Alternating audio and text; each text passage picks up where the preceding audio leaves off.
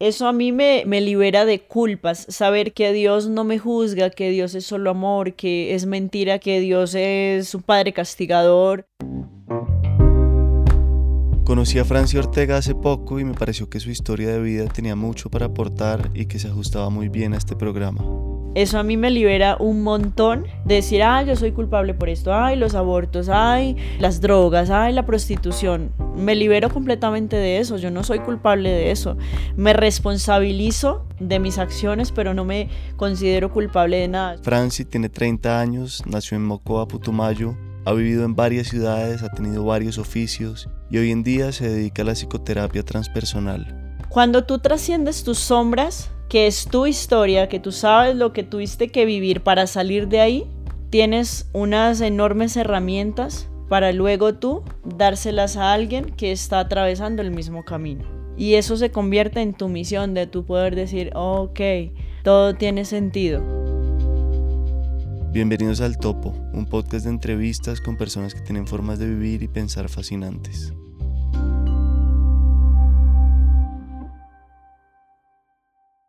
Yo como que mi historia ya estaba en tantos espacios de, sanación que pues sí, ya, ya se vuelve como normal. Aparte, yo pienso que las historias uno las debe tomar como para eso, de, de mira, sí se puede, si estás en lo profundo de la oscuridad, siempre hay una salida. Entonces yo la veo así, porque estar como estoy ahora, por todas las puertas que he pasado, es un regalo, ¿ves? Entonces no lo veo como que pasó malo ni nada, sino que es el proceso como individual de las personas y para mí es normal. ¿Y por qué has estado en tantos espacios de sanación? Por lo mismo, porque mi historia ha sido muy turbulenta, de muchas subidas y muchas bajadas.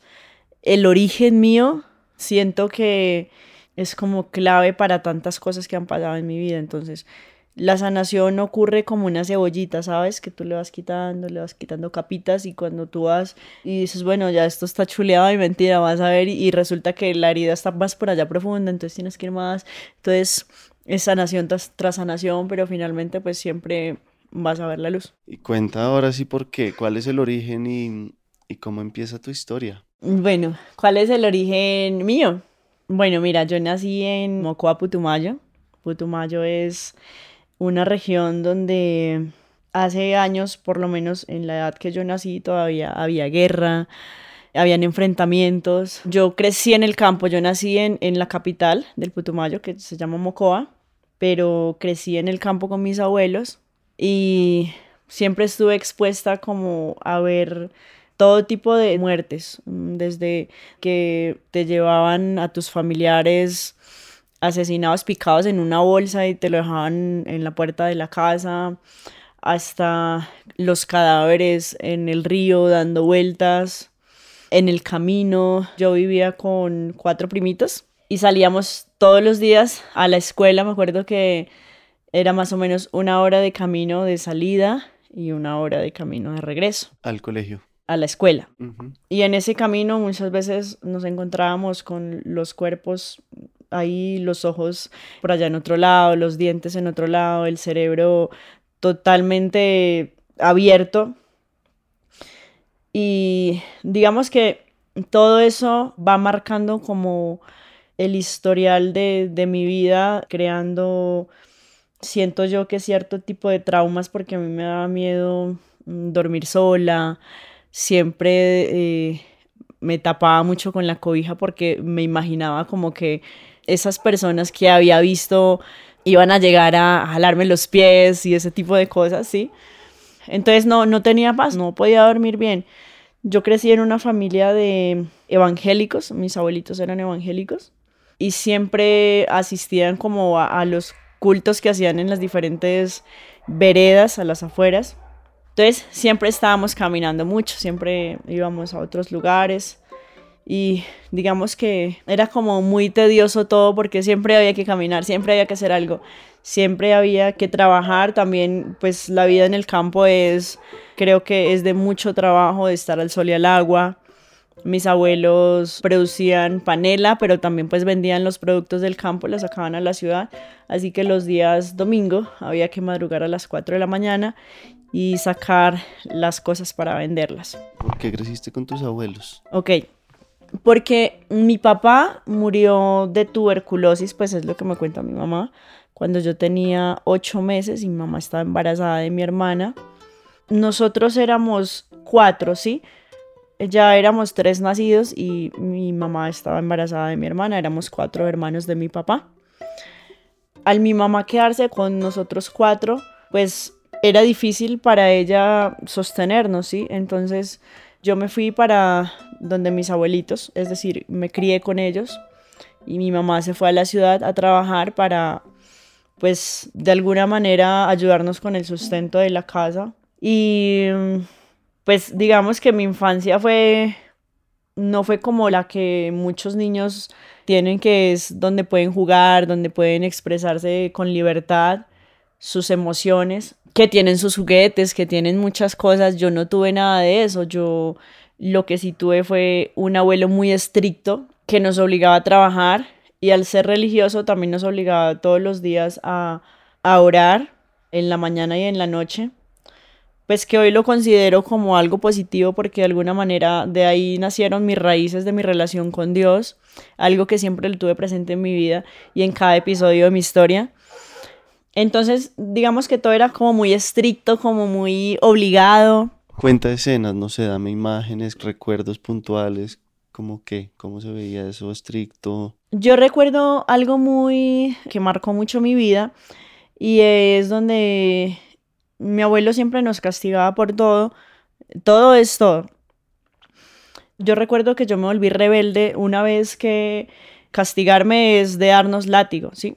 Me castigó y yo no lloraba. Entonces me di cuenta de que ese era como su punto débil y él me decía, pero ¿por qué no lloras? Y yo no, entonces me llenaba de rabia, pero me contenía el llanto y lo que hacía era que me, me pegaba más duro.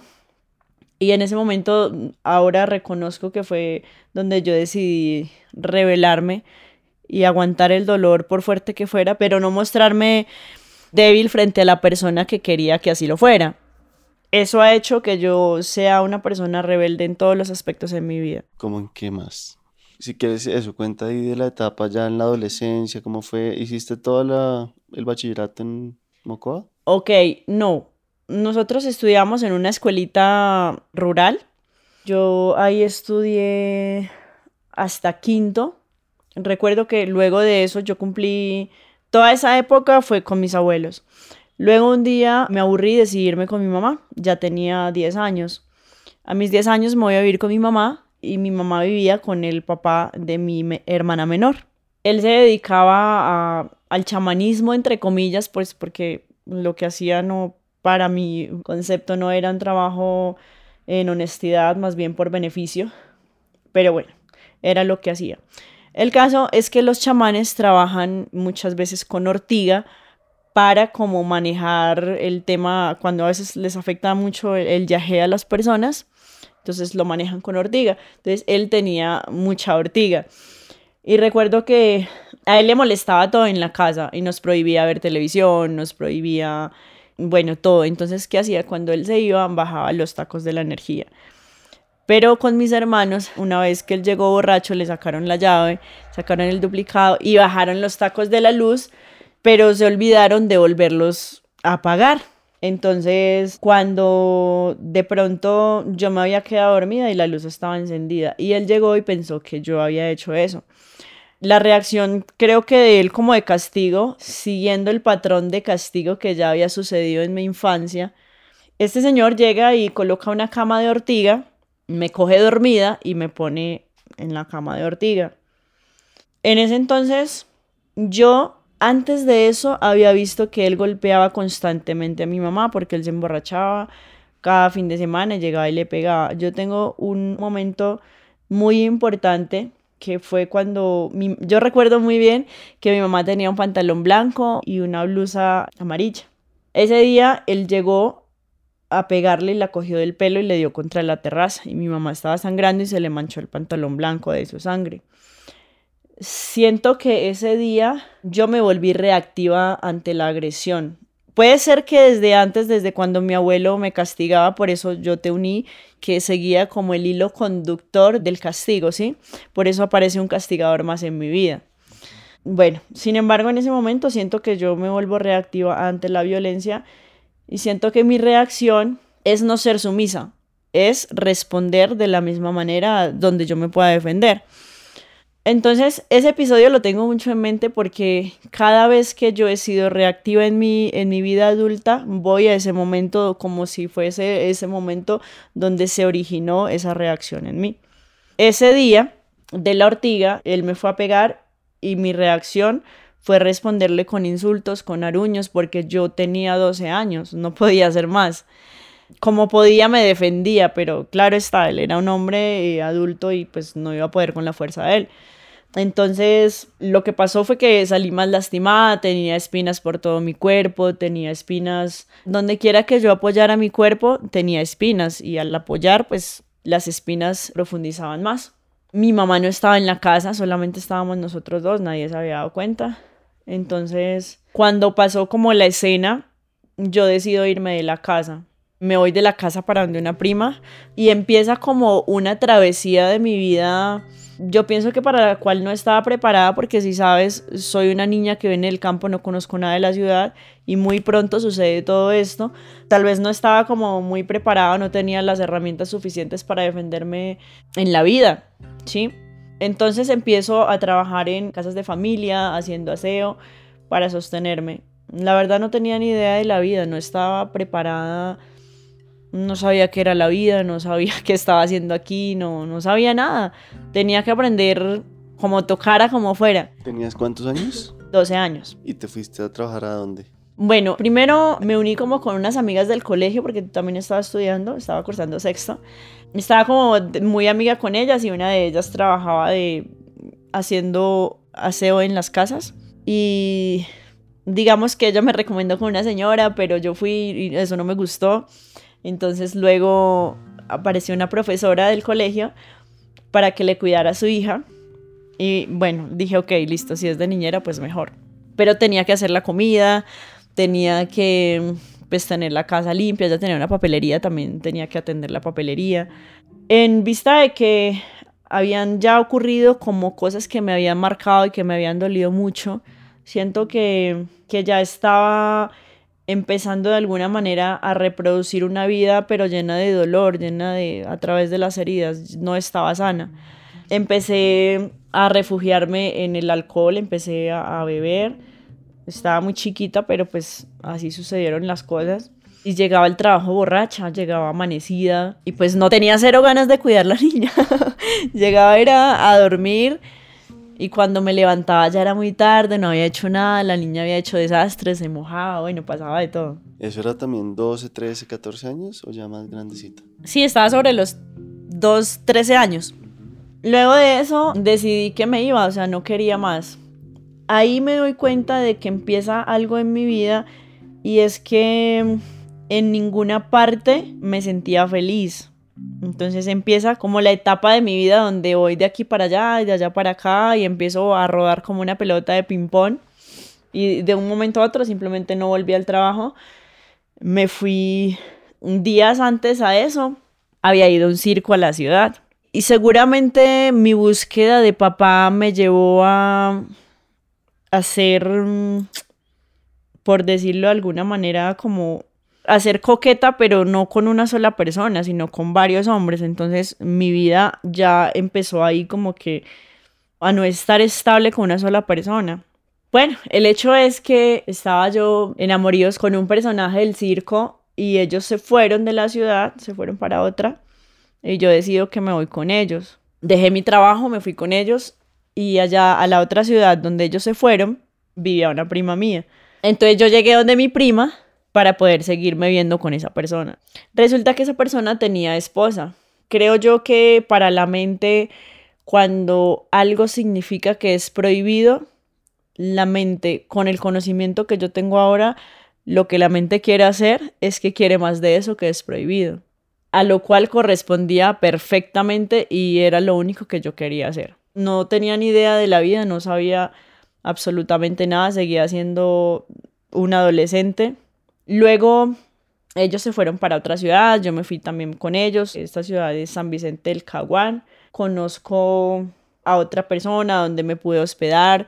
adquirí un trabajo como mesera en un lugar donde vendían bebidas de licor. En un bar. Mm, no sé si llamarle bar, donde venden Ah, cerveza. Sí, Mm. para poderme seguir viendo con esta persona. Resulta que la tía de, de la esposa de este personaje se había dado cuenta de todo y un día creo que ella me persiguió con un cuchillo y sentí pues que ella estaba dispuesta a matarme. Yo seguía siendo una adolescente, pero pues en ese momento solamente podía correr y como esconderme porque no podía hacer más. Tampoco estaba en mi ciudad, no tenía familia, nada. Bueno, por temor como que dejamos de vernos y ya luego ellos se fueron para otro lado. Bueno, yo seguía allá, me quedé una temporada más. Pero llegó un momento donde ya me quería ir de ahí, ya no estaba a gusto, no, sentía que no estaba pasando nada con mi vida y decidí irme. Me devolví a la ciudad donde estaba mi prima y ella tiene una amiga que tiene un billar. Empiezo yo a trabajar en un billar acomodando las bolitas de la mesa y también sirviendo a los clientes. Hasta eso ya tenía 14 años y empiezo yo, bueno, sigo con el tema de licor, me pegaba unas borracheras impresionantes, una vez casi me mato, me caí de una moto, me acuerdo que desperté en el hospital, me había desmayado, porque el que iba conduciendo la moto se comió el policía. Entonces iba a alta velocidad. Entonces yo me caí y me desmayé. Cuando yo me desperté en el hospital estaba sola y no sabía qué había pasado porque no me acordaba porque estaba borracha. Bueno, me asusté y todo y me preguntaron que yo con quién estaba, que no podía decir nada porque era menor de edad para no involucrar a las personas que estaban a mi cargo. Bueno, simplemente salí, me fui para la casa y todo siguió. Siento que cuando hay una primera herida, un primer dolor que nos marca la vida, la vida luego, el inconsciente nos trae solamente más episodios de dolor y más episodios donde una y otra y otra vez reproduces ese mismo patrón desde donde se originó, a tal manera de que sintamos exactamente lo mismo desde la primera vez. Y eso es lo que venía sucediendo. Se repetía querida. El dolor, el castigo. ¿ves? El golpe, los golpes en el cuerpo. A lo que yo voy es donde mi abuelo me castigaba por todo, entonces habían golpes y había dolor. Y esto es lo que yo te estoy dejando ver que seguía repitiéndose en mi vida. Bueno, luego, con 14 años, conocimos, no sé, alguien nos recomendó una señora en Bogotá y nos juntamos con mi hermana, la que me sigue. En ese entonces ella tenía 12 años. Íbamos a trabajar de haciendo el, como los oficios varios de la casa, llevando a una niña al jardín y demás. Pero nosotros éramos de tierra caliente y cero, no habíamos pisado todavía el frío. Así que llegamos a Bogotá, llegamos a la casa, la señora nos dice todo lo que tenemos que hacer y para mí eso no... Primero sentí que la señora me estaba dando órdenes y si te recuerdo, yo en un episodio empecé a ser rebelde y dije, me niego a que me manden, a que me ordenen, a que me digan alguna cosa, yo no voy a cumplir eso. Por ahí empezó todo mal, porque siempre me negué a que alguien me impusiera lo que quisiera. Entonces, listo, la señora se fue y nos dejó la casa y nos dijo, tienen que hacer comida, tienen que limpiar, tienen que lavar, tienen que llevar a la niña al colegio, recogerla. Y adicional, nos mandó a dormir al cuarto del perro que olía, olía horrible, como que nunca lo habían limpiado y, y olía terrible. Entonces yo dije, ok, listo, la señora se fue. Yo le dije a mi hermana, en serio, yo no voy a hacer eso. Yo sé que yo tengo familia.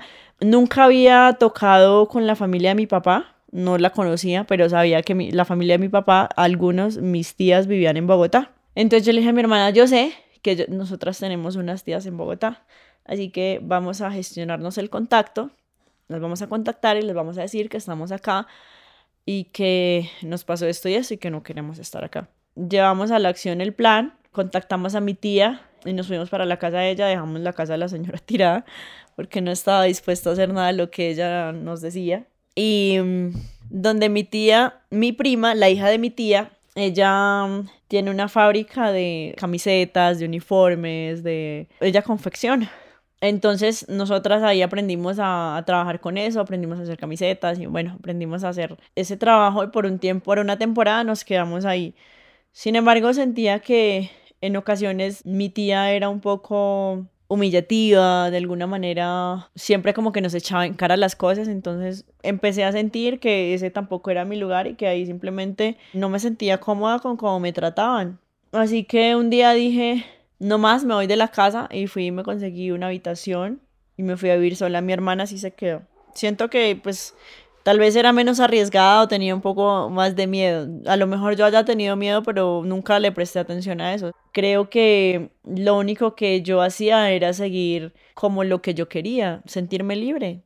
Así no fuera 100% libre de mí, pero que nadie me mandara, que nadie me dijera nada. Y pues igual esto se prestó también para que tal vez en medio de mi soledad siguiera consumiendo licor y llegaba borracha al trabajo, luego cambié de trabajo dejé el trabajo con mi prima y me fui donde una señora que también hacía lo mismo.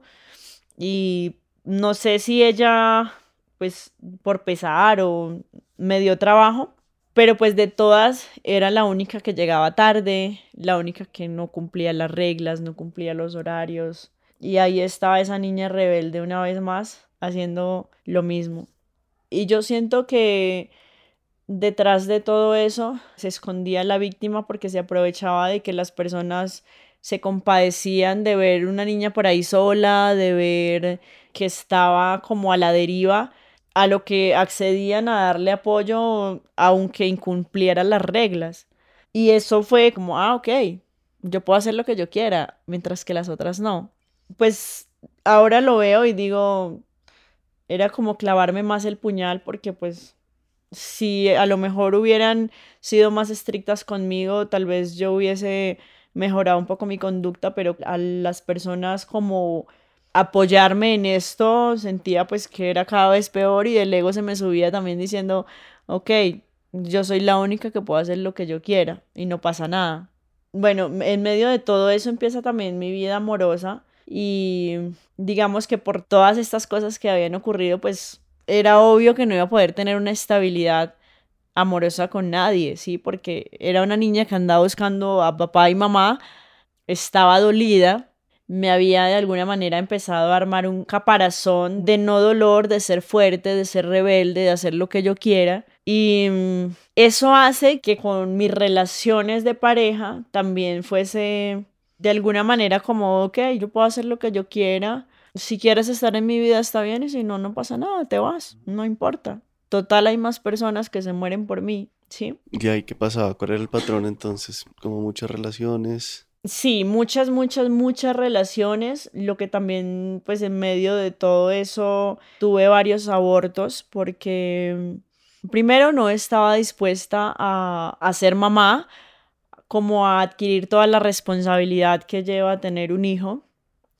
pero tampoco era responsable del momento de mis relaciones, de cuidar mi cuerpo, de... Nunca me ocupé de eso, ¿sabes? Lo que me llevó a muchas veces tener muchos abortos y también con muchas parejas, con diferentes parejas. Es un desorden que me marcó mucho la vida porque siento que con el conocimiento que tengo ahora atrapó una enorme cantidad de energía la cual yo necesitaba para mis proyectos, para mi vida, para realizarme como, como ser humano, pero esa energía en cambio se quedó ahí atrapada como una piedra en el zapato, ¿sabes? Que me resta energía. En ese entonces era totalmente inconsciente de todo lo que estaba ocurriendo.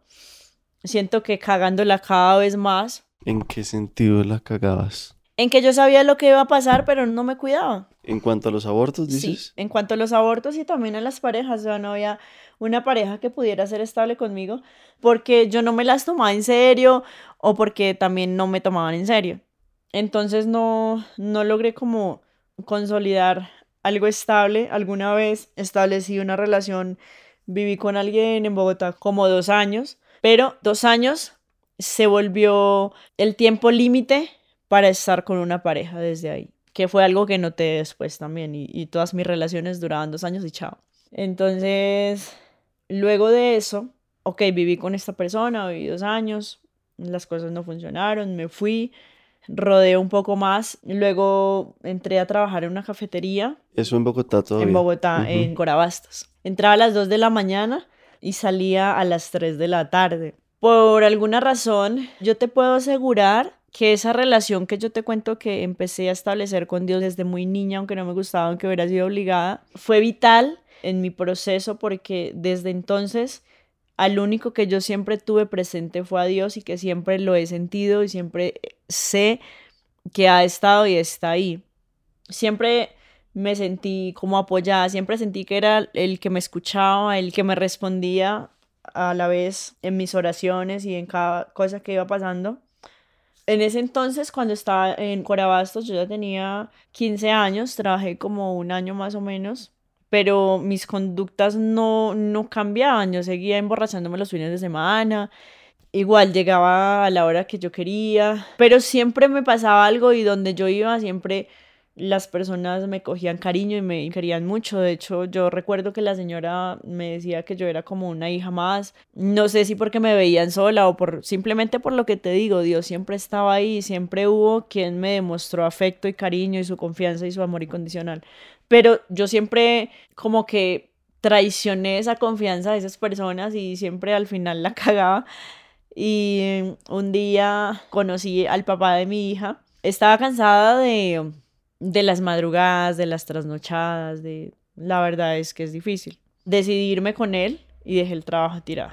¿Y él quién era? ¿Cómo lo conociste? y ¿Cómo era? Él trabajaba y trabaja con plátanos, vendía en las diferentes bodegas donde comercializan el, plátano y siempre iba a tomar café a la cafetería donde yo trabajaba y ahí lo conocí. Pero siempre también, muchas veces se emborrachó ahí. O sea que lo que me esperaba era un tipo borracho. entonces, listo. Pero pues en ese entonces yo no captaba las cosas. Creo que estaba viviendo por porque sí. ¿Cuántos años tenías? Ya tenía 15 años. 15 años entrando a los 16. Cuando yo me voy con él para Armenia, ya tenía 16 años. Me fui a vivir con él y mm, creo que los primeros meses él estuvo muy bien conmigo, fue muy atento, pero cuando un ser humano tiene unas conductas muy marcadas, por más que quieras como mostrarte ser diferente ante alguien, al final siempre esas cosas que nos han marcado la vida, esas heridas siempre van a salir. Y pues ahora entiendo que él estaba peor de herido que yo y por lo tanto era una persona que estaba refugiada en el alcohol y sus amigos y los juegos de mesa y sí, entonces eso era lo que me esperaba después. Convivimos un año y pues más o menos todo estaba bien que es un tiempo estipulado donde ocurre el proceso de enamoramiento. Ahora en terapia lo veo y, se escucha como enamoramiento. Enamoramiento. Miento. ¿Por qué? El enamoramiento es completamente falso porque es, eh, ocurre que nosotros sacamos, entre comillas, nuestra mejor cara, pero nosotros todavía no sacamos nuestras sombras, no mostramos lo que realmente tenemos. Cuando este proceso va caducando y empieza otro episodio en las relaciones de pareja, empiezan a salir las verdaderas máscaras, empiezan a salir las verdaderas sombras de ambas personas, porque todos tenemos luz y oscuridad. Entonces empieza a salir el verdadero yo de cada personaje y ahí se chocan los dos. Entonces, eso que nos parecía tan bonito ya deja de ser tan bonito, ya no es tan chévere, ya empiezan a llegar las molestias, los roces, los choques. Y bueno, eso fue lo que sucedió. Él empezó como su costumbre a, coger su hábito de, de, la bebida, se perdía los fines de semana, llegaba el lunes. Luego de un año yo estaba embarazada. La niña no fue planeada, pero él quería una niña y pues yo como que, ok, decidí, ok, sí, está bien. Pero pues que yo haya dicho, uff, quiero ser mamá y voy a estar dispuesta ahí para ella, para eso, no, no, no tenía ni idea porque yo no tuve eso. Pero vale, ya está, sí, ok, vale. Quedo yo embarazada y pues fue el momento preciso donde el tipo empezó a sacar sus verdaderas uñas, ¿sabes? Durante casi los cuatro últimos meses de embarazo, él se iba todos los fines de semana y llegaba el lunes. O sea, se emborrachaba, se me perdía. Eso pulsaba una herida mía que me hacía sentir rabia, rechazo, miedo, soledad.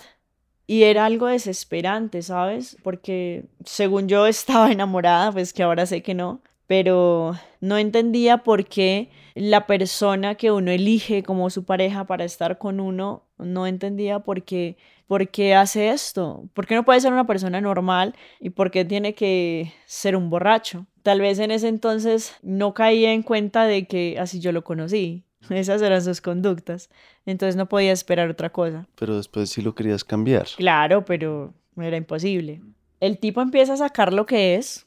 Yo ya tenía una niña en mi panza y eso hacía que las cosas fueran más desafiantes para mí. Porque primero yo no tenía idea de cómo criar una bebé.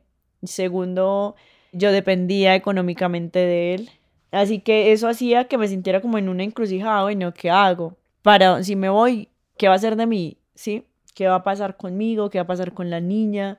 Creo que muchas veces le dije, ok, me voy a ir, me voy a ir, pero pues era como una forma de manipulación para que dejara de hacer lo que hacía, pero pues eso no iba a pasar. Seguía haciéndolo, la niña nació, pues digamos que durante los primeros meses de vida de la niña, él más o menos tuvo un cambio porque él viajaba también mucho, entonces digamos que el tiempo tampoco le daba para sus fiestas y sus desastres. Entonces, bueno, la niña cumplió un año y, ok, el tipo nuevamente vuelve a sus andanzas. Entonces, un día yo como que, ok, bueno, esto me molesta demasiado, esto me está doliendo mucho, me duele mucho y no sé qué hacer con esto, me duele un montón, yo ya tengo una niña, si me voy no sé cómo la voy a mantener, cómo me va a mantener a mí, pero lo único que se me ocurrió fue seguirlo. Un día me dio papaya y claro, el tipo me llevó a la casa de su amante y me doy cuenta de que allá era donde él se perdía todos los fines de semana. Cuando yo me doy cuenta de eso, la verdad te digo, yo no sabía qué hacer. No tenía ni idea qué hacer porque tal vez era la primera vez en mi vida que yo experimentaba la traición. Entonces no tenía ni idea de cómo digestar eso, de cómo asimilar que la persona de la cual dependía, la cual había tenido una niña, con la que vivía, estaba con otra persona. Y no sabía cómo parar eso para yo otra vez obtener mi estabilidad y todo estuviera bien y estuviéramos tranquilos. Entonces creo que un día la enfrenté. ¿Ahí supiste y no hiciste nada ese primer día cuando lo seguiste? Ese primer día lo que hice fue que me fui para donde la hermana de él porque nos llevábamos muy bien. Ella me tenía mucho aprecio. Fui le conté lo que había pasado, solamente podía llorar y desahogarme, pero las cosas seguían siendo igual. Él se dio cuenta de que yo lo, lo descubrí. Luego él llegó a la casa como si nada hubiera pasado, pero pues yo ya sabía, le dije todo lo que ya sabía me fui unos días de la casa de la hermana de él, porque yo, yo ahí no, no tengo familia, mi familia vive en otra ciudad. Pero, ¿sabes? Era algo con lo que yo sentía que no podía, de verdad yo no sabía qué hacer. Entonces, creo que en los primeros días posteriores al, al, descubrimiento, él como que se calmó un poco y dejó de ir donde ella y decidió estar en la casa, pero siento que era más como por el estado de culpa que él tenía a que porque realmente él le doliera y, quería era estar conmigo. Pues lo que pasó fue que cada vez fue peor, él no pudo dejarla a ella y, y yo ya para mí cada vez el dolor era mayor. Infortunadamente todo esto ya lo estaba viendo la niña y es algo que hoy sé que tiene sus marcas también de ese momento. Un día yo recuerdo que hasta le dije, oye, ¿sabes qué? Pues ok, entonces no la dejes, pero, pero no me dejes a mí, no dejes la niña, no dejes las cosas, mira la casa, todo está bien, ¿sí? Imagínate uno llegar a aceptar ese tipo de cosas, pero las cosas entonces cada vez eran peores porque él me decía, no, sí, yo no la voy a dejar, yo no la voy a dejar, yo voy a estar con ella. Hasta que llegó un momento en el que pasó lo inevitable, que fue que todo se dañara porque ya no daba para más. Entonces yo me devuelvo para Bogotá, la niña se queda con la tía porque tal vez yo era una niña criando otra niña y no tenía ni idea de cómo hacerlo. Tenía 17 años, ya entrando casi a los 18. ¿Y la niña uno o dos? Sí, dos añitos. Me quedo, ah, ok, regresé yo a la cafetería, me dieron trabajo, bueno, bien. Los horarios extensos igual. Pero pues mientras salía como de la crisis, lo necesitaba primero por el dinero, segundo para que mi mente se ocupara en algo y era perfecto. Cafetería en Bogotá. En Corabastos, ¿Y en la misma era en Armenia. Toda la vida con él en Armenia. En Armenia. Luego él decide venirse, ah, ok, él se fue a vivir con la muchacha y él decide venirse a vivir a Bogotá. Entonces llegamos a un acuerdo y es que si los dos íbamos a vivir en Bogotá, pues que la niña también estuviera acá en Bogotá para que estuviera cerca de los dos. Entonces él también se queda con la niña. Para mí fue muy duro como decir, marica, ok, eh, o sea, la vieja se queda con el man y además también con la niña. Para mí pues fue muy duro, pero vale. Yo pienso que uno en estado de adolescencia sí le duelen las cosas, pero, ¿sabes? Siento que uno, uno tiene como más capacidad de decir, ok, vale. Luego, cuando la herida ya no aguanta más y tienes que ir al origen, es donde empieza a salir todo eso y te das cuenta de que solamente hacías eso por dolor, porque era la única opción que tenías, ser fuerte, ser valiente, pararte y decir, ok, sí, a pesar de todo, yo sigo, yo puedo, ¿sí? Pero pues siento que la herida cada vez se agrandaba más. Y detrás de cada herida, detrás de cada víctima llena de heridas, eso es como un juego donde tú te vuelves como un imán y eres atractivo para otras personas que están igual de heridas y entre sí las heridas se hacen más grandes. Entre sí nos herimos más. Si yo estoy herida, yo no puedo atraer a una persona sana si yo estoy herida, la, persona que viene a mí está igual o más de herida que yo. Entonces, lo que hacemos es que nos, nos herimos más y cada vez nos duele más, cada vez nos hundimos más, cada vez nos acercamos más a la noche oscura del alma donde todo colapsa, ¿sabes? Donde tienes que tomar una decisión consciente sobre si seguir habitando esas sombras o, decides sanarte. Pero lo que ocurría conmigo es que al ser inconsciente, al no tener nadie que me dijera nada, porque esa es la otra, yo no tenía nunca nadie que me dijera, no, mira, eso que estás haciendo está mal, si sigues así va a pasar esto. Nunca tuve esa figura que yo admirara o que respetara y que me diera esos consejos, no la tuve, yo estuve sola todo este proceso. Lo único que yo podía hacer era orar y pedirle a Dios que me diera fuerzas, que me ayudara. Pero nunca tuve a alguien que me diera un consejo. Yo pienso que por eso nunca tuve como esas voces. Por eso cada vez simplemente me hundía cada vez más y encontraba personas con las que cada vez me iba más a la oscuridad. ¿Qué más pasó? Luego de eso, yo conozco un señor como de 45 años que me fui a vivir con él. Económicamente tenía absolutamente todo, pero yo me sentía encerrada, yo, yo me sentía como la cenicienta, ¿sabes? Y un día no me aguanté más y me fui. Conocí a un stripper y él era gigolo en Ecuador. No tenía ni idea de ese mundo, pero pues a mí el tipo me gustaba, sencillamente por lo que te acabo de decir. Estaba peor que yo, pero eso era lo que había. Me voy con él, dejo a la niña, dejo todo. ¿Con quién dejaste la niña? Con el papá. ¿Y el otro señor de 45 años fue cortica la relación? Sí, sí, sí, fue muy corta. Fue muy corta porque yo no, no aguanté el no tener libertad y él me la había cortado. Y yo dije, yo no puedo vivir así, yo, yo soy un alma, un alma libre. Entonces ahí, a Ecuador. Me fui para Ecuador, ya yo estaba pisando los 20 años, conocí a este chico, él tenía una amiga que es prostituta. En este momento todavía lo es. Yo no tenía ni idea de ese mundo, no, no sabía nada, pero pues siento que había que trabajar, que había que sostenerse, que estábamos en otro país y yo no tenía ese apoyo, entonces, ok, vale. Un día ella me dijo, me invitó y me dijo que fuéramos y yo dije, pero yo cómo lo voy a hacer si yo no sé hacer eso, o sea, eso no, yo no voy a hacer eso. Pero entonces le dije, ok, vamos al lugar, pero no va a pasar nada. Yo me sentía muy nerviosa, pero yo sabía que necesitaba vivir de algo, ¿sabes? Entonces empecé a tomar licor y dije, es la única manera de la que yo lo puedo hacer, emborrachándome y estando totalmente perdida. Así empieza mi vida en la prostitución.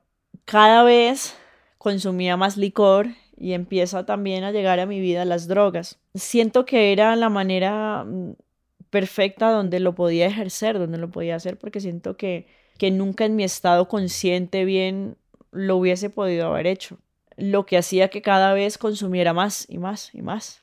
Esto duró dos años, más o menos, pero yo cada vez estaba más perdida, estaba más adicta. Creo que durante todo ese tiempo dejé de ver la niña, me olvidé de mi mamá, de, de todo, de todo. Y me entregué completamente a eso, pero pues obviamente eso en algún momento tenía que, ¿sabes? Como marcarme y, decir, reacciona, o sea, ¿qué pasa? Teniendo en cuenta que Dios siempre había estado conmigo y Él seguía conmigo, a pesar de que yo estuviera donde estuviera, sabía que siempre estaba conmigo. Un día conocí a un cubano y bueno, resultamos enamoríos y yo seguía prostituyéndome para mantener la casa y él vendía drogas en las discotecas. Pero yo me empezaba como a cuestionar y decía, pero no entiendo, o sea, ¿cómo mi pareja permite que yo haga esto? Luego me di cuenta de que es que los cubanos prostituyen a sus mujeres para que ellas los provean. ¿sí? Para que sean las proveedoras de la casa y ellos toman todo el dinero y se van a otros lugares con otras mujeres y así, ese es como el cuento de ellos. Entonces yo, ok, pues yo no pienso permitir que esto siga sucediendo. El negocio de la venta de drogas de él empezó a crecer. Entonces yo le dije, ok, me voy a salir de ese trabajo de mierda que no lo quiero más y quiero estar solamente contigo. Pero ambos consumíamos drogas él cada vez estaba más enganchado con las drogas. Eh, yo recuerdo que él mezclaba crack con marihuana. Eso da una sensación de acelere porque el crack te acelera, de acelere el corazón. De pronto tienes mucha energía y luego llegaba como un bajonazo de la marihuana. Entonces estabas entre sube y baja y el corazón cada vez era más acelerado. Eso te hace perder el apetito, te hace perder el sueño. O sea, como ser humano te destruyes, te vuelves una mierda. Pero cada vez los dos estábamos más, más enganchados con las drogas, cada vez consumíamos más, cada vez hacíamos más fiestas, contratábamos prostitutas, hacíamos tríos, hacíamos orgías. Y yo recuerdo que en muchas ocasiones, en medio de donde estaba como muy drogada, como muy mal, yo recuerdo que yo le decía a Dios que me sacara de eso, que yo no quería estar más en eso. Lo único que yo le decía era, Dios, yo creo que yo ya perdí todas mis fuerzas, creo que yo ya no puedo eh, como conscientemente luchar contra esto, pero yo sé, a mí me enseñaron que tú sí puedes. ¿Sabes? Que tú sí me puedes sacar de esto. Entonces yo no sé, yo no voy a hacer nada porque de verdad yo estoy mal, yo lo reconozco, pero sácame de esto, necesito que me saques de esto. Siempre yo recuerdo que yo estaba muy mal, pero yo le decía eso. Y siempre se lo decía porque era muy seguido. Y pues a pesar de que yo lo hacía, yo siento que una parte de mí empezaba como a rechazar todo eso. Una parte de mí me decía, ya para, ya, o sea, esto ya no es vida, ya llega hasta el límite. No tenía ni idea qué iba a pasar ni cómo iba a terminar. Yo recuerdo que una vez él se quedó por fuera, me di cuenta que se había quedado con alguien en un hotel y ese día yo estaba drogada y yo me acuerdo que la niña estaba conmigo y yo le estaba esperando con un cuchillo porque yo lo iba a matar. Tal vez el efecto de las drogas, el hecho de que una vez más me sentía traicionada, tanto dolor que ya venía de atrás y creo que no, no tenía como las fuerzas para afrontar eso y yo estaba decidida a matarlo. Pero antes de que él llegara llegó la mamá y esa fue la salvación. Yo siento que si eso no hubiera pasado, yo lo hubiera matado y a lo que yo hoy nuevamente, si la mamá llegó en ese momento, es porque una vez más Dios estaba ahí, cuidándome, diciéndome, estás en esto, pero hasta allá tampoco, era mi libertad. Entonces, siempre siento que estuvo ahí. Sí llegué como al límite, pero no pasé de ahí, siempre me protegía. Bueno, seguimos la relación, estuvimos muy mal un tiempo, pero seguíamos. Luego de eso todo cambió, porque ya empezó la desconfianza, ya no había armonía, cada vez estábamos peor, ambos cada vez nos sumergíamos más en las drogas. Yo empecé a salir con amigos a fiestas, pero sin él. A ser infiel también. Sí, y a consumir con más personas que consumiéramos, nos reuníamos como a hablar de, no sé, de lo que surgiera. El hecho es que hablábamos y hablábamos y hablábamos sin parar y, tomábamos y tomábamos y consumíamos. Y yo me acuerdo una vez de una locura, esto pasó muchas veces, un amigo taxista que consumía mucho, mucho, mucho y como sabía que yo también lo hacía, siempre me invitaba. Estábamos muy, muy, muy, muy mal y él me decía, yo ya no puedo manejar más, andábamos dando vueltas y él me decía, yo ya no puedo manejar más. Entonces yo me acuerdo que yo no, no sabía manejar y yo le decía, yo sí puedo manejar, suéltame el carro, suéltame el carro, pero dentro de mí yo sabía que si él me soltaba el carro nos matábamos. yo sabía eso. Eso tampoco pasó. Él en medio de su locura me hubiera podido haber dicho sí, pero no pasó tampoco. Entonces ahí estaba Dios protegiéndome. Quiero adelantarme un segundo y, después seguimos por acá, pero ¿cuál fue tu cambio? ¿Tú cuándo sanaste así tan profundamente? Llegó un momento en el que el negocio iba bien y él se iba a hacer el último viaje para luego irnos a Estados Unidos. ¿Luego irse a Estados Unidos? Sí. Pues efectivamente ese fue el último viaje, porque en ese último viaje a él se le estallaron cuatro cápsulas en el estómago, él empezó a convulsionar y él se murió en el aeropuerto. Cuando esto pasó, fue el momento en que yo hoy te puedo decir, ok, él se fue, pero Dios se lo llevó a él y me sacó a mí de eso. En ese momento empieza mi cambio. Yo entendí que mm, mi libertad valía más, que mi familia valía más y que eso tenía que parar, que eso tenía que cambiar. Entonces yo dije, ok, no más prostitución, hasta aquí llegué con eso, pero antes de eso te quiero contar que mientras salía como de, todo ese estado depresivo, eh, estado de shock en el que quedé, porque para nadie es fácil perder a su pareja, sí me prostituí unos días más, pero en la medida de que yo iba a los lugares, a los prostíbulos, yo sentía que mi cuerpo rechazaba eso, yo sentía que no podía, que no podía, que no podía y necesitaba el dinero, pero no podía, no podía, no podía hasta que llegó un día en que yo fui y ya no fui capaz definitivamente y dije, no más, no más, no más. Y yo siento que ahí estaba Dios sacándome de eso. Dije, no más. ¿Eso fue ya en Colombia? Sí. Empecé como yo en la búsqueda de, de un cambio, ¿sí? Como de espiritualidad, de... Empecé a pedirle a Dios, bueno, ok, sácame de esto, necesito salir de esto. ¿Qué leíste? Cosas de, de espiritualidad, eh, empecé a ver cosas de orden y de todo, y decidí irme para Armenia antes de eso, espérame, yo te cuento. ¿Cómo es que las drogas, en porque yo seguía consumiendo? ¿Cómo empecé yo a tener posesiones, a deshidratarme? Eso empezó a, dañar mi sueño, empezó a dañar absolutamente todo y yo tuve que parar y yo dije, no más, no más.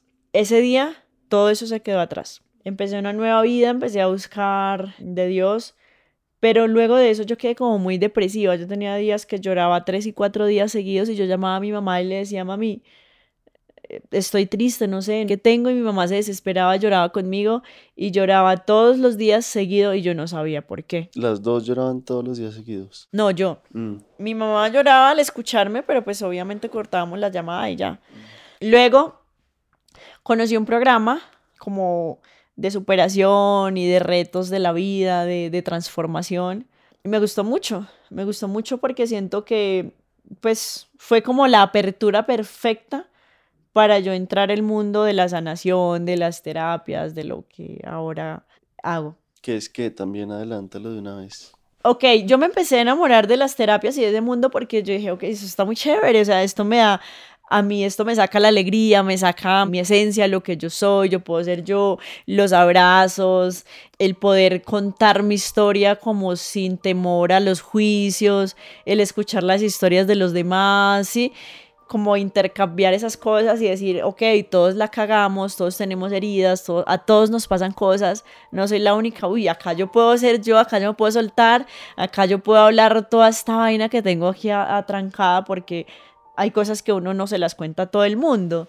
Entonces empezamos así, me gustó, me encarreté y yo dije, yo tengo que hacer esto, yo quiero esto para mi vida. Empecé a estudiar sanación cuántica, a entender lo que es el ego, a entender que todo es mental. Empecé a estudiar el inconsciente, a saber de que cuando no, no tenemos la conciencia de lo que ocurrió en nuestra mente virgen, y hay muchos episodios de dolor, de drama. Es lo único que tu adulto va a vivir y va a reproducir, porque no hay más. Es la información que yo tenía y por lo tanto todas mis acciones, todas mis cagadas por decirlo de alguna manera, porque pues no lo es, todo es perfecto, se hacían correspondientes con esas primeras emociones que yo había sentido, con las vivencias, teniendo en cuenta de que yo crecí en un entorno terrorista, eh, que crecí en un ambiente donde todo era castigo, donde todo era prohibido, donde todo era malo. Entonces empiezo yo a entender de que, vale, no soy culpable de nada.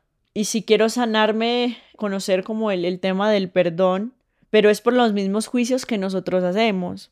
Y si no, el perdón no sería necesario, pero somos nosotros mismos los creadores de juicios, de todas estas miradas eh, oscuras que le damos a las cosas, pero finalmente era un ser humano más que estaba saliendo de, de un mundo de dolor que tenía dentro de sí. Por lo tanto, no podía dar amor porque amor no había. Jamás le dieron amor, entonces no podía ni dar ni recibir amor. Y me empieza, empiezo a asistir a retiros, empiezo a conocer gente que también hace lo mismo, empiezo a obtener nuevas amistades, nuevas relaciones. Y en medio de eso, todo empieza a cambiar, todo empieza a, a ser diferente, la vida empieza a cobrar otro sentido.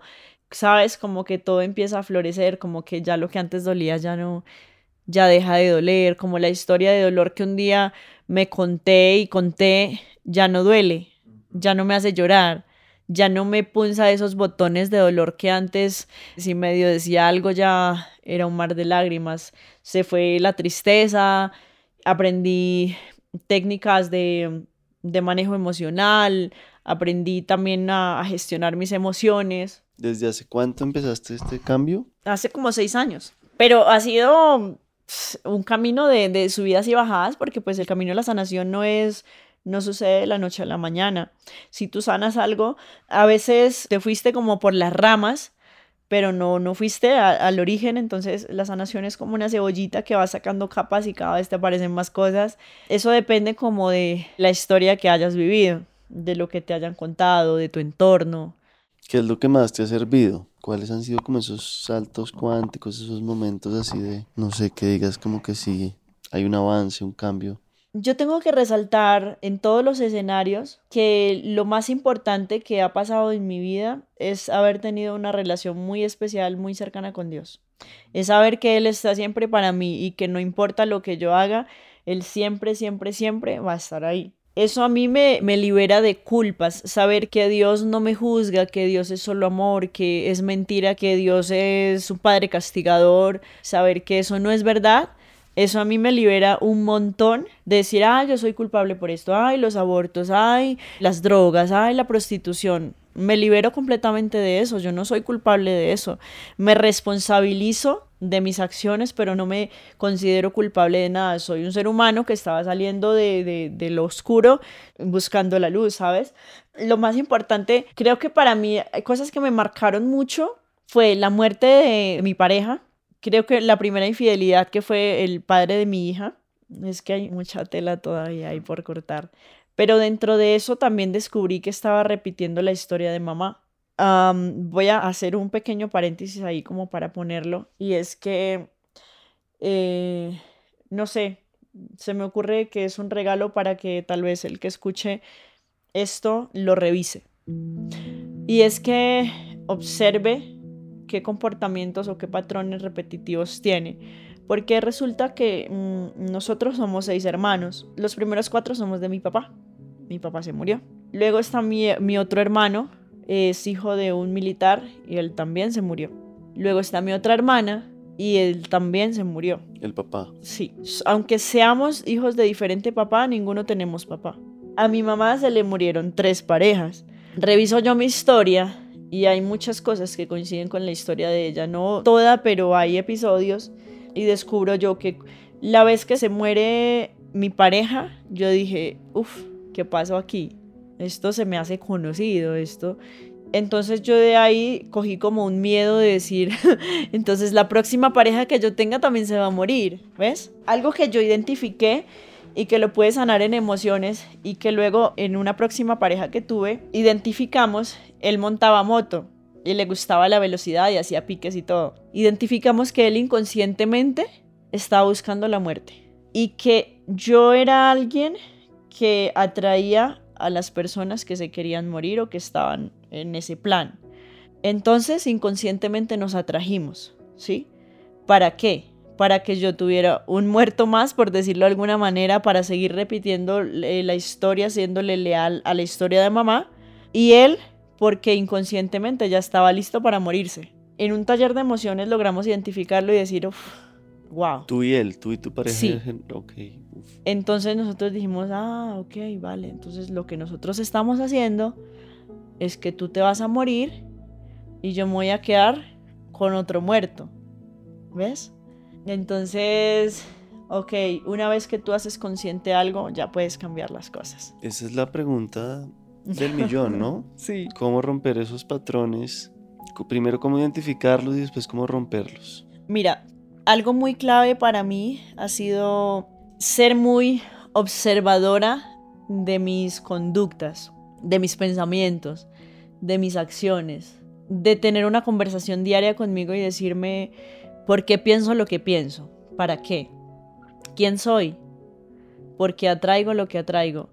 Y empieza una relación muy especial contigo y empiezas a darte cuenta de muchas cosas.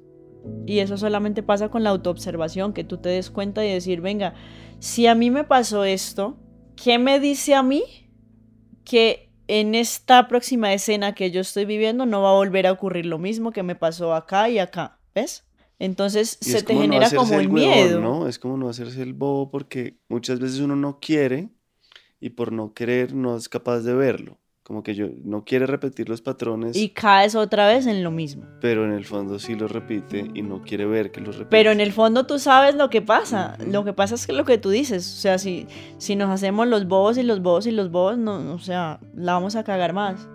Si yo en el fondo tengo una voz que me dice, ven, hey, aquí está pasando algo, aquí pasa algo, y si tú no le prestas atención, va a pasar, es como la voz, eso que llamamos intuición, pero que es la misma voz de Dios que te dice, tienes que parar, tienes que verlo, tienes que revisarlo, tienes que pedir ayuda, ¿sí?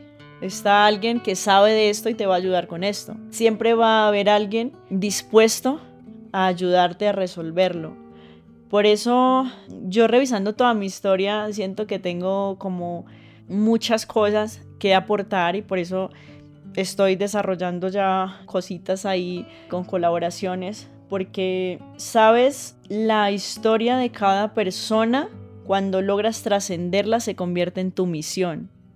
Cuando tú trasciendes tus sombras, que es tu historia, que tú sabes lo que tuviste que vivir para salir de ahí, pero la trasciendes, es decir, ya no vives en la sombra, sino que logras salir a la luz y ver tu historia desde la luz y verla con amor y honrarla, sabes que en todos esos picos importantes que ocurrieron de dolor, tienes unas enormes herramientas para luego tú dárselas a alguien que está atravesando el mismo camino.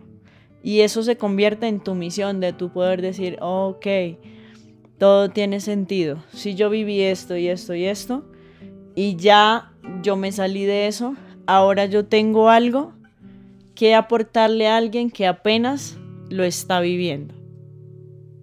Un par de preguntas rápidas. ¿Estás viviendo la vida que quieres vivir? Bueno, después de tanto tiempo de sanación, he ido descubriendo muchas cosas, entre ellos pues descubrí mi propósito, que es increíble, pero es que yo siento que para tú empezar a vivir desde tu propósito, tienes que renunciar a lo que no eres, a eso que de pronto haces y haces, pero no se da o por X o Y, no pasa, ¿sí? Entonces tú te das cuenta y dices, ah, ok, es que por ahí no es, es que estoy haciendo lo que no me corresponde, es que ahora me corresponde a mí hacer esto.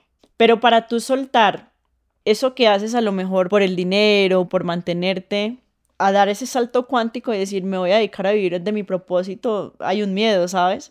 De decir, bueno, en el fondo sabes que todo va a estar bien.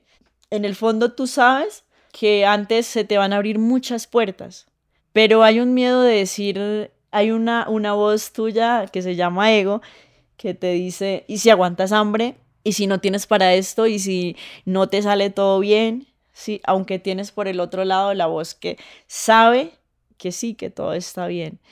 Mientras cruzas como esa brecha, hay un proceso interesante de, de elegir y de decir, definitivamente tengo que hacerlo, tengo que hacer que pase y yo puedo. Tener en cuenta ese mismo Dios que te cuidó en las sombras y decir, ok, me pongo a tu merced, me abro a tu servicio y a partir de hoy me convierto en tu servidora. Gracias por ayudarme a sanar mis heridas, por ayudarme a trazar todo este camino. Estoy lista. Dame las herramientas, ábreme las puertas, envíame las personas y lo que me haga falta, ve poniéndomelo en el camino, porque ya estoy lista. Pero mientras te alistas, hay un proceso, pero es interesante, o sea, como que es una sensación entre miedo y gusto, ¿sí? Como que te gusta pero te asusta, más o menos así. Wow, Franci, no, creo que eso era. ¿Quieres dejar algo más dicho? Bueno, em, yo tengo claro de que absolutamente todo tiene un propósito. Y yo creo que aún no estoy segura cómo lo voy a desarrollar, pero yo creo que yo tengo algo que hacer con, con las prostitutas, porque cuando yo estaba en eso, una vez sentí y dije, yo tengo que salir de esto para ayudarlas a ellas a salirse de esto. Sé que va a llegar el cómo hacerlo, sé que está ahí, pero yo hoy quiero dejar algo y es que sea lo que sea que estés viviendo, que estés atravesando, busca la manera de hablar contigo. De hablar con uno mismo es hablar con Dios, ¿sabes? Porque Dios siempre está dentro de nosotros y de preguntarte o de pedirte de qué manera me puedo salir de esto. Hey, envíame a las personas, las circunstancias, ponme en el camino eso que yo necesito para salir de aquí. Cuando ya tú pierdes las fuerzas y sientes que no, no puedes con eso que estás viviendo, solicita ayuda. Nosotros tenemos libre albedrío y en ese libre albedrío nosotros decidimos si yo solicito ayuda divina, sean los ángeles, sea Dios, el universo, ellos me van a atender y me van a ayudar. Si yo no pido ayuda, mis puertas están cerradas y Dios no puede hacer absolutamente nada por mí, porque soy yo la que tomo la decisión de decirle, te dejo entrar, ven, ayúdame y actúa en mi vida porque esto me está quedando grande. Ese es mi mensaje. Ten en cuenta siempre que Él siempre va a estar ahí, pero somos nosotros el que le damos permiso de entrar y si no de lo contrario, pues eso no va a ocurrir.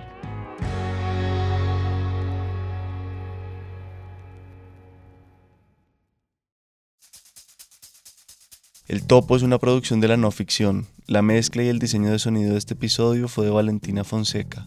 La ilustración de la portada y el manejo de las redes sociales está a cargo de Isabela Vallejo Soto y Shaquén Moreno. Divi Guzmán es la coordinadora financiera y estratégica. Mi nombre es Miguel Reyes.